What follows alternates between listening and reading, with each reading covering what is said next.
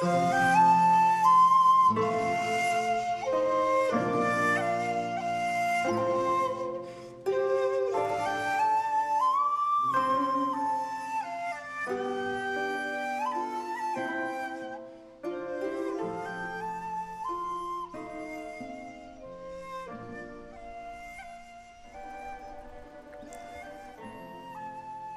ผู้ฟังยังจำ โมเมนต์ครั้งสุดท้ายที่เรารู้สึกว่า ตัวเองได้พักผ่อนได้ไหมครับ ได้นอนตื่นสาย แบบที่คิดหวัง ได้ปลดปล่อยอารมณ์ ได้เต้นแบบสุดเวียง ได้ล่องลอย เสพสันบรรยากาศธรรมชาติรอบข้าง ได้ออกจากกรอบที่สังคมปรารถนา หรือเศร้ากว่านั้นก็คือกรอบที่เราเองก็สร้างขึ้นมาเองนะครับ แล้วก็ทรมานกับมันทุกชั่วคืนวัน คุณผู้ฟังยังจำความรู้สึกตอนปิดเทอมตอนเด็กๆ ได้ไหมครับ ความรู้สึกตอนวันสุดท้ายของการเรียนเทอมนี้ ตัวเรานั่งอยู่บนรถรับส่งนักเรียน ตัดสินใจเปิดกระจกรถออกไป สูดลมหายใจเข้าเต็มปอด ยื่นศอก ยื่นมือออกไป รับลมแบบที่เราเองก็อยากทำมาตั้งนาน ธรรมชาติ รอบข้างที่เห็นอยู่ทุกวันนะครับ เห็นอยู่ทุกวันจันทร์ถึงศุกร์เราคุ้นชินกับมันแบบหลับตาวาดฝันก็ได้ แต่วันนี้ มันสวยงามเหลือเกิน คุณผู้ฟังยังจำความรู้สึกตอนเป็นอิสระได้ยังไหมครับ ผมจำมันได้ แต่ในความทรงจำนั้น รู้สึกราวกับว่ามันนานมาแล้ว และมันเลือนลางเหลือเกิน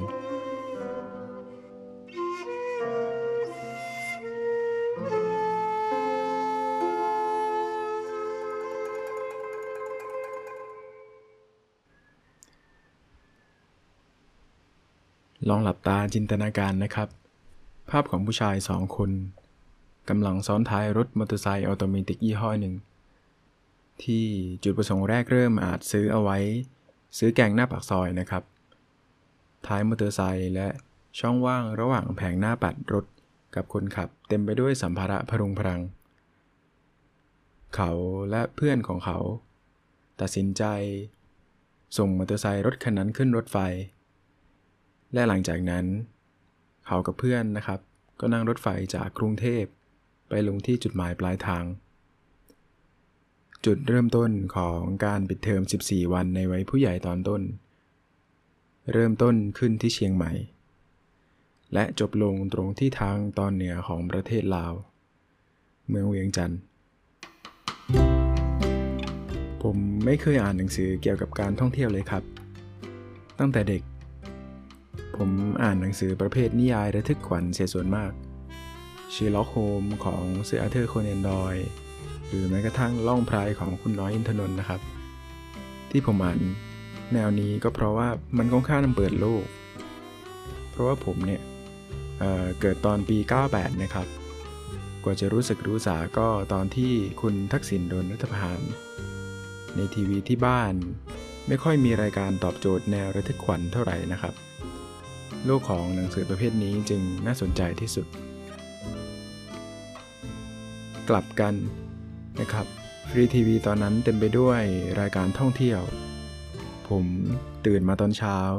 ได้เปิดทีวีก็ไม่ได้บ่อยนักนะครับ เพราะว่าพ่อของผมไม่ไม่ชอบให้นั่งนิ่งๆ ตอนเช้า มันจะง่วงแล้วก็ มันจะพานขี้เกียจไปทั้งวันนะครับ แต่ถ้าวันไหนดื้อสำเร็จ เปิดไปเจอช่องไหนก็มีแต่รายการท่องเที่ยว เช่นรายการเที่ยวละไมไทยแลนด์เวิลด์เอยนะครับ แค่พูดถึงแล้วก็ intro รายการลอยมาเลยครับ รู้สึกใจหวิว คิดถึงตอนนั้นเหมือนกัน ผมคิดว่าเด็กๆทุกคนชอบเที่ยวนะครับ ผมเดาเอาอย่างนั้น แต่มิติของการไปเที่ยวของเด็ก คือการแค่ออกไปจากบ้านสักสองสามบ้าน ไปเล่นกับเพื่อนแต่แถวนั้น มิติของการเที่ยวของเด็กมีแค่นั้น ซึ่งก็ตามวัยตามวันเวลา พอเราโตขึ้นมา ความรู้สึกซับซ้อนกัน ยิ่งกว่าขนมชั้นของป้าอะไรสักคนที่ขายอยู่แถวบ้านนะครับ เราไปทัศนศึกษาไปไปศึกษาดูงาน 500-600 กิโลเมตรไกลจากบ้าน แต่ผมกลับไม่แน่ใจเลยว่านั่นคือการได้ไปเที่ยวนะครับ นั่นคือการได้ออกไปเดินทางใหม่ เราเดินทางออกไปไกล แต่เรารู้สึกว่าหัวใจ จิตวิญญาณของเรายังอยู่ในกรอบอะไรสักอย่างอยู่เลย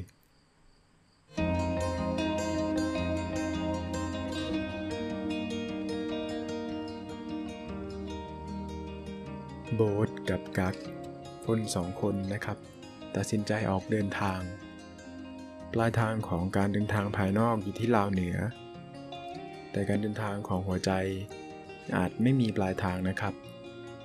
มันคือการที่เราได้รู้จักตัวเราซึ่งเปลี่ยนไปทุกวัน หากคุณผู้ฟังลังเลว่าจะซื้อหนังสือเล่มนี้หรือไม่นะครับ ผมพอจะเคลมได้ว่าคุ้มค่าคุ้มราคาแน่ๆ ราคาหนังสืออยู่ที่ 235 บาทนะครับ เท่ากับตัวหนังหนึ่งใบ ผมใช้เวลากับหนังสือเล่มนี้ประมาณเกือบ 2 ชั่วโมง กับประมาณ 230 กว่าหน้านะครับ เรียกได้ว่า ตอนนี้กลายเป็นหนังสือที่ผมอ่านจบไวที่สุดติดอันดับหนึ่งนะครับ และมันก็ทำเอาผมหยิบเล่มอื่นมาอ่านไม่ได้ไปอีก 2-3 วันเลย ผมรู้สึกข้างค้าง เหมือนตอนที่ เราดื่มกาแฟแล้วกลิ่นของกาแฟมันค้างอยู่ในปากนะครับ ค้างอยู่ในลมหายใจ แม้เราจะกลืนกาแฟลงไปเมื่อ 2-3 ชั่วโมงที่แล้วก็ตาม ผ่านไปชั่วขณะหนึ่งนะครับ ผมก็ลองสำรวจงบของตัวเอง ลองสำรวจรถของตัวเองว่าพร้อมหรือไม่ อันที่จริงนะครับ จังหวัดพังงาซึ่งเป็นจังหวัดที่ผมเกิดแล้วก็อาศัยอยู่ปัจจุบันก็ ก็เรียกได้ว่าก็พอจะทำทริปแบบนี้ได้นะครับ แต่ผมลืมคิดไปสนิทเลยว่า ประเทศไทยของเราปัจจุบันนี้ก็ยังมีโควิดระบาด ผมอินกับหนังสือเล่มนี้ถึงขั้น ลืมคิดถึงข้อนี้เลยนะครับ เรียกได้ว่าหนังสือเล่มนี้เป็นแรงบันดาลใจของการออกไปเดินทางจริงๆครับ ฉากทุกฉาก ระหว่างทางที่ผู้เขียนบันทึกลงไป ทั้งในรูปแบบของตัวอักษร ภาพถ่าย คือความสวยงามแบบในหนัง The Secret Life of Walter Mitty ที่ เป็นบรรยากาศที่เกิดขึ้นจริงสไตล์ไทยลาว สวยงามแบบภูเขาภูเขาลำธารลำธารนะครับ สวยงามแบบรอยยิ้มของผู้คนในชนบท น่ารักเหมือนตอนที่เราเองก็ขับรถออกมาจากประเทศบ้านเกิดเมืองนอน เป็นประเทศไทยที่เป็นบ้านเกิดแผ่นดินแม่มาไกลนะครับ แต่ผู้คนรายทางก็ยังพยายามจะสื่อสารเป็นภาษาไทยลาวให้เราเข้าใจ ในตอนที่เราเองก็อยากได้ความช่วยเหลือ ฉากแบบนี้เกิดขึ้นฉายขึ้นซ้ำๆ ผมเองค่อนข้างอินกับบทที่เขียนเกี่ยวกับความสวยงามของมนุษย์เป็นพิเศษนะครับ ความสวยงามทั้งทางกายและทางใจ เส้นโค้งตรงมุมปากและสายตาเวลามนุษย์ยิ้มให้กันอย่างจริงใจ เป็นสิ่งที่นานวันเข้าก็ยิ่งหายาก และเมื่อเราเจอมันก็ เราเองก็มักจะอยากตรึงมันเอาไว้ ไม่อยากลืมมันไป หนังสือเล่มนี้ ฉายภาพแบบนั้น ซ้ำๆซ้ำๆ เรียกได้ว่าไม่มีการเดินทางครั้งใดราบรื่นเลยครับ หรือหากจะมีก็คงเป็นการเดินทางที่จิตชืด นานวันก็เลือนหายไป ในความทรงจำครั้งหนึ่ง ในดินแดนนันแสนห่างไกลนะครับ หลังจากที่เราตัดสินใจ หาทำก็คือการทำในสิ่งสิ่งหนึ่งสิ่งใดที่เป็นสิ่งนอกกรอบแ้ววันหนึ่ง ปัญหามันจะงอกขึ้นมาแน่ ๆ แล้วก็ส่วนใหญ่ก็จะเป็นปัญหาแปลกใหม่ไม่เคยเจอนะครับ เพราะการหาทำคือการเหยียบเท้าเราลงไปในดินแดนสนธยา ดินแดนที่เราไม่รู้จักมาคุณ เรารู้อยู่แล้วนะครับว่าจะเกิดปัญหา สัญชาตญาณก็มักจะคอยเตือนให้เราเตรียมตัวล่วงหน้า แต่ปัญหาที่เกิดขึ้น มันวางแผนดีกว่าเราเสมอเลยครับ หมากทุกหมากลงล็อก เวลาลงตัว ปัญหาลอยมาตั้งตระหง่านตรงหน้า หรือโหดร้ายกว่านั้นก็พุ่งชนเราจนสลบลง ถึงคราวนั้นทุกคนก็มักจะตั้งคำถามกับตัวเองนะครับว่า ก็นอนบนเตียงก็สบายดีอยู่แล้ว จะหาทำกันทำไม อย่างว่าครับ พอโตขึ้นมาคนเราก็ซับซ้อนขึ้นในทุกมิติ พานจะหวง พานจะห่วงกังวลนั่นกังวลนี่ ผู้ใหญ่หลายคนจึงเลือกมีชีวิตที่เขาสบายใจในพื้นที่ตรงนั้น แล้วก็มักจะพานดึงคนใกล้ตัวไม่ว่าจะเป็นลูกหลานของตัวเอง หรือแม้กระทั่งลูกหลานของคนข้างบ้านนะครับ ให้เข้ามาทำความรู้จักพื้นที่ตรงนั้นของเขา เขาจะพรีเซนต์พื้นที่ตรงนั้นด้วยความภาคภูมิใจสุดฤทธิ์สุดเดชราวกับว่า เตรียมตัวการพรีเซนต์ครั้งนั้นมาเป็นแรมปี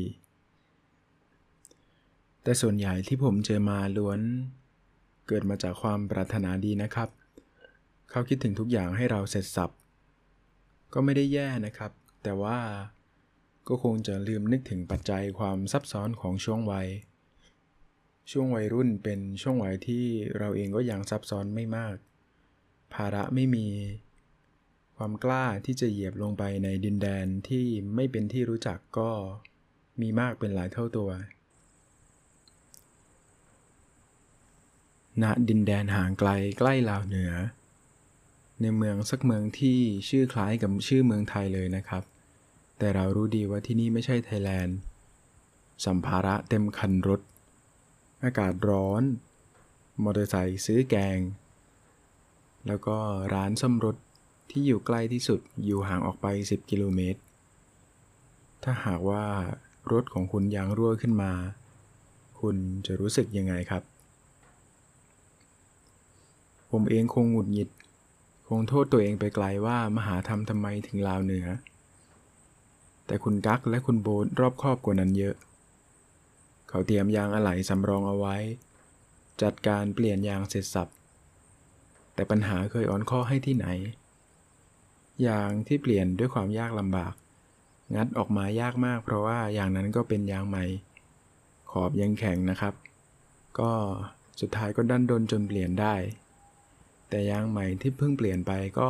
ปั๊มลมไม่เข้าอีก เป็นคุณผู้ฟังจะรู้สึกอย่างไรครับ บททดสอบครั้งนี้จบลงอย่างไร ผมก็อยากให้คุณผู้ฟังไปซื้อมาอ่านให้ได้นะครับ หนังสือลาวและนายราคาแค่ 235 บาท ปัญหาใหญ่ ๆ ที่คุณโบ๊ทกับคุณกักเจอ คือปัญหาน้องๆ ความมั่นคงระดับชาติแบบนี้ จบลงอย่างง่ายดาย เพียงแค่เพราะเส้นผมชินจังที่มีอยู่แค่สามเส้น ดันไปบังเทือกเขาหิมาลัยเอาไว้ทั้งลูก ผมเองประทับใจฉากนี้ที่สุดเลยครับ หลายๆ ครั้งปัญหาในชีวิตของผม จบลงง่ายๆไปอย่างนั้น ทั้งๆทที่มันดูยาก ทั้งๆทที่อะไรมันก็ดูใหญ่ไปหมด มันเป็นแบบนั้นเพราะว่าหัวใจและความรู้สึกของเรา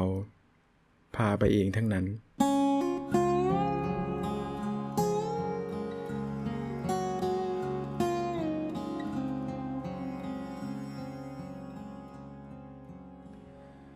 วันสุดท้ายของการเดินทางแล้ว เช้านี้เราขี่มอเตอร์ไซค์ไปรอบเมืองเวียงจันทร์ตระเวนดูสถานที่สำคัญเช่นประตูชัย หรือวัดต่างๆ ถ่ายรูปเก็บไว้บ้างให้รู้ว่าเรามาถึงที่นี่แล้ว เอาเข้าจริง เมืองหลวงไม่ได้ทำให้เราตื่นเต้นกับการเดินทางเท่าไหร่เลย พอเที่ยงเที่ยง เราก็ขี่มอเตอร์ไซค์ข้ามกลับประเทศ ผ่านด่านทางสะพานมิตรภาพไทยลาว เข้าจังหวัดหนองคาย ผมรู้สึกดีใจที่ได้กลับบ้านเรา ได้ขี่มอเตอร์ไซค์ด้านซ้ายเหมือนเดิม ได้เจอคนไทย โล่งใจที่เรากลับเมืองไทยได้โดยสวัสดิภาพ อวัยวะทุกอย่างเอากลับมาครบไม่ได้ทำหลุนหายไปที่ไหน พอตอนเย็นก็เอารถมอเตอร์ไซค์ขึ้นรถไฟจากหนองคายมุ่งหน้าสู่กรุงเทพมหานคร และการเดินทางของเราสองคนก็สิ้นสุดลงบนรถไฟ ตลอดทั้งทริป 14 วันนี้เราหมดค่าใช้จ่ายในการซื้อประสบการณ์ครั้งนี้ไปคนละ 7,500 บาท ซึ่งเป็นประสบการณ์ที่คุ้มค่าเลยทีเดียว ผมได้เรียนรู้สิ่งต่างๆ มากมายจากการเดินทางครั้งนี้ ไม่ว่าจะเป็นมิตรภาพที่ไร้พรมแดน การได้อยู่กับตัวเอง สัมผัสความรู้สึกต่างๆ ที่ผ่านเข้ามาได้ชัดเจนขึ้น มีความสุขและสนุกกับการเดินทางในครั้งนี้ ถึงแม้จะเป็นระยะเวลาไม่นานเท่าไหร่ ระยะทางไม่ไกลมาก แต่ผมก็พยายามเก็บเกี่ยวทุกๆ สิ่งทุกๆ อย่างเอาไว้ เป็นความทรงจำดีๆ ไว้เล่าให้ลูกหลานฟัง ว่าสมัยปู่วัยรุ่นปู่ไปทำอะไรมาบ้าง ระหว่างที่นั่งรถไฟกลับกรุงเทพ ผมมองออกไปนอกหน้าต่างแล้วก็ยิ้มคนเดียว ปล่อยให้สายลมเย็นๆมาประทะที่หน้า ถามว่าให้ผมมาหุงข้าวกินแบบนี้ทุกวันเอาไหม ให้มานอนกลางเต็นท์แบบนี้ทุกวันเอาไหม ให้ขี่มอเตอร์ไซค์แบบนี้ทุกวันเอาไหม ผมตอบได้ทันทีเลยว่าไม่เอา ทำไมล่ะ ก็ไหนบอกว่าสิ่งที่ทำอยู่ทุกวันนี้มันคือความสุข ทุกสิ่งทุกอย่างย่อมมีการเปลี่ยนแปลงแม้กระทั่งจิตใจของเรา เราเองที่คิดว่ารู้ดีกว่าใคร รู้ดีที่สุดก็ยังสามารถเปลี่ยนแปลงได้เลย ถ้าสายน้ำไม่ไหลน้ำก็คงจะเน่าเหม็น ถ้าสายลมไม่พัด อากาศก็คงจะไม่เย็นสบาย ความสุขก็เหมือนกัน มันคือการเปลี่ยนแปลงเร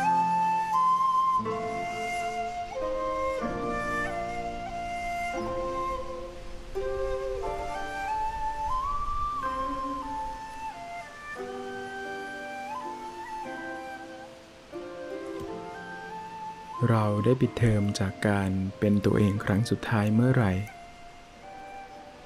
เราได้พักร้อนจากการเป็นนักศึกษาเอกภาษาอังกฤษ จากการเป็นทนาย เป็นคุณครู เป็นวิศวกร หรือเป็นข้าราชการครั้งสุดท้ายเมื่อไหร่ นานแค่ไหนแล้วที่เราไม่ต้องไปกังวลถึงมาตรฐานของงานตัวเองว่ามันต้องเนี้ยบแบบไหน ค่ได้นอนตื่นสาย กินกาแฟร้านที่ชอบ นอนเปื่อยบนโซฟา กับหนังสือหรือ Netflix ที่ใช่ทั้งวัน นานแค่ไหนแล้วที่วันนี้เราไม่มีแพลนทำอะไรเลย กินข้าวเช้าตอน 10 โมง ข้าวเที่ยงตอนบ่ายสองครึ่ง มื้อดึกตลอดทั้งคืน โควิดเมื่อไหร่ อย่าลืม ปิดเทอมใหญ่ตัวเองกันนะครับ แพ็คกระเป๋าออกไปข้างนอก ให้ร่างกาย และหัวใจของเด็กคนนั้น ได้ปิดเทอมเหมือนอย่างวันวาน